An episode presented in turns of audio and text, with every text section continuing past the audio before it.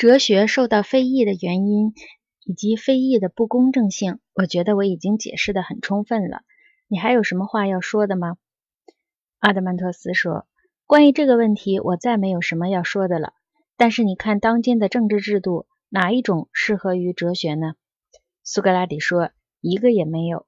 现行的政治制度，我所以怨他们，正是因为其中没有一种是适合哲学本性的。哲学的本性。”也正是由于这个缘故而堕落变质的，正如种子被播撒在异乡土地上，结果通常是被当地的水土所克服而失去本性那样，哲学的生长也如此，在不合适的制度下保不住自己的本性而败坏变质了。哲学如果能找到如它本身一样最善的政治制度，那时可以看得很明白，哲学确实是神物。而其他的一切，无论天赋还是学习和工作，都不过是人事。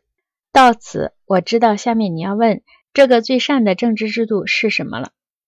阿德曼托斯说：“你猜错了，我要问的是另一个问题，即它是不是我们在描述建立的这个城邦？”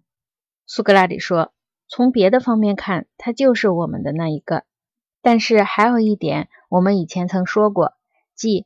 在这样一个国家里，必须永远有这样一个人物存在，他对这个国家的制度抱有和你作为一个立法者在为他立法时一样的想法。阿德曼特斯说：“是的，那一点曾经说过的。”苏格拉底说：“但是对他的解释还不充分。